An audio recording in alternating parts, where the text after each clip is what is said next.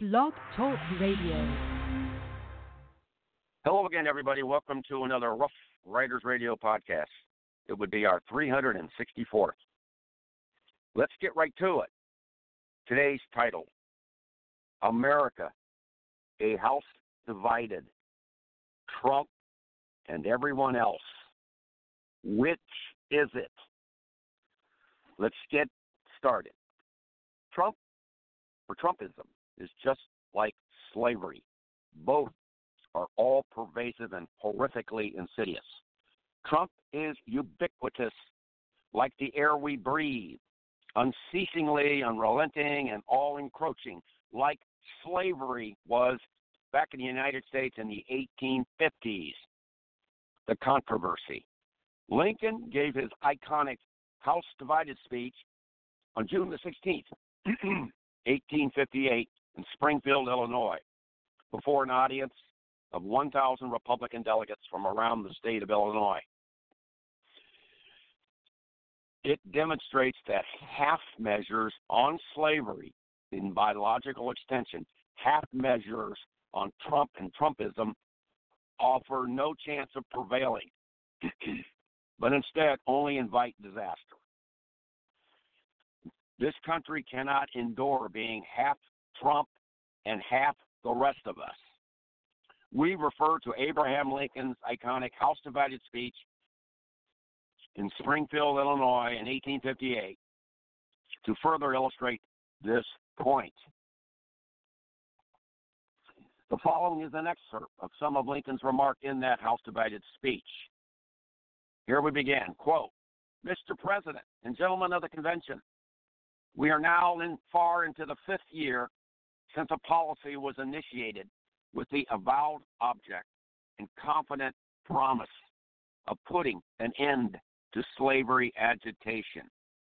Under the operation of that policy, that agitation has not only not ceased, but has constantly augmented, or in other words, increased. In my opinion, it will not cease until a crisis shall have been reached and passed.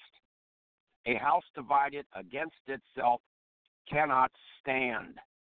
I believe this government cannot endure permanently half slave and half free. I do not expect the Union to be dissolved. I do not expect the House to fall, but I do expect it will cease to be divided. It will become all one thing or all the other.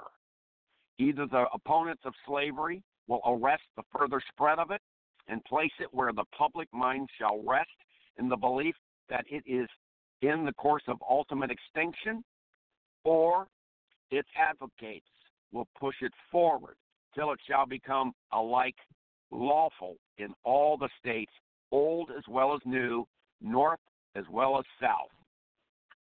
Let's cut away from Lincoln's address and continue. The new year of 1854 found slavery excluded from more than half the states by state constitutions and from most of the national territory by congressional prohibition.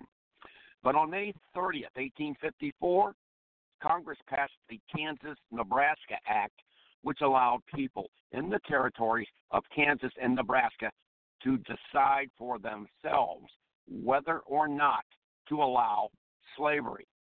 This opened up, up all the national territory to slavery. Basically, the Kansas Nebraska Act gave voters in the territories the power to make constitutional decisions on an economic or social institution, i.e., slavery.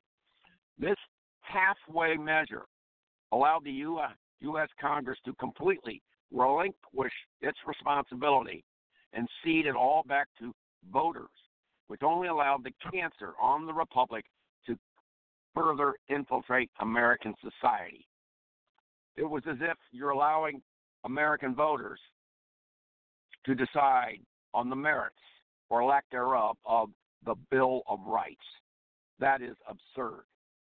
During this time, the infamous Dred Scott case was making its way through the courts, only to end up in the Supreme Court. On March 6, 1857, the Supreme Court rendered its decision, which was that first, that no Negro slave imported as such from Africa and no descendant of such slave can ever be a citizen of any state. Secondly, that subject to the Constitution of the United States, neither Congress nor a territorial legislature can exclude slavery from any United States territory. Thirdly, that whether the holding a Negro in actual slavery in a free state makes him free as against the holder. The United States courts will not, I said, will not decide, but will leave that to be decided by the courts of any slave state the Negro may be forced into by the master. Basically, the Supreme Court had taken the logic and reasoning of the Kansas Nebraska Act of 1854, a halfway piece of legislation itself, a halfway piece of legislation itself, in and of itself, and used that piece of legislation to concoct an ungodly, vile, and twisted legal opinion that extinguished the very personhood and therefore any legal rights of personhood of African Americans in the United States, at least those in all U.S. territories at that time. So, halfway measures don't work and always, always, always come back to bite you in the butt.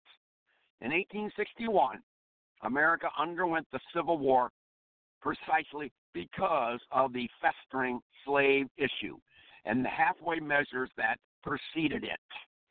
Trump can't be handled by halfway, half ass measures or approaches. Trump is a cancer, like slavery was a cancer on this country. Cancer can't be dealt with halfway, it's all or nothing. Trump and Trumpism must be totally eradicated, or like lice, it will come back with a vengeance, if not rooted out completely, root, branch, and all. That concludes our 364 Rough Riders Radio podcast. Ladies and gentlemen, thank you very much for listening. This is the old Rough Rider, rounding third, and uh, we're going to scream like a bullet, like a rocket into home plate, come hell or high water. Thank you for listening, and remember, stay well, keep it lit, and as always, we ride, but it is you who ultimately decide.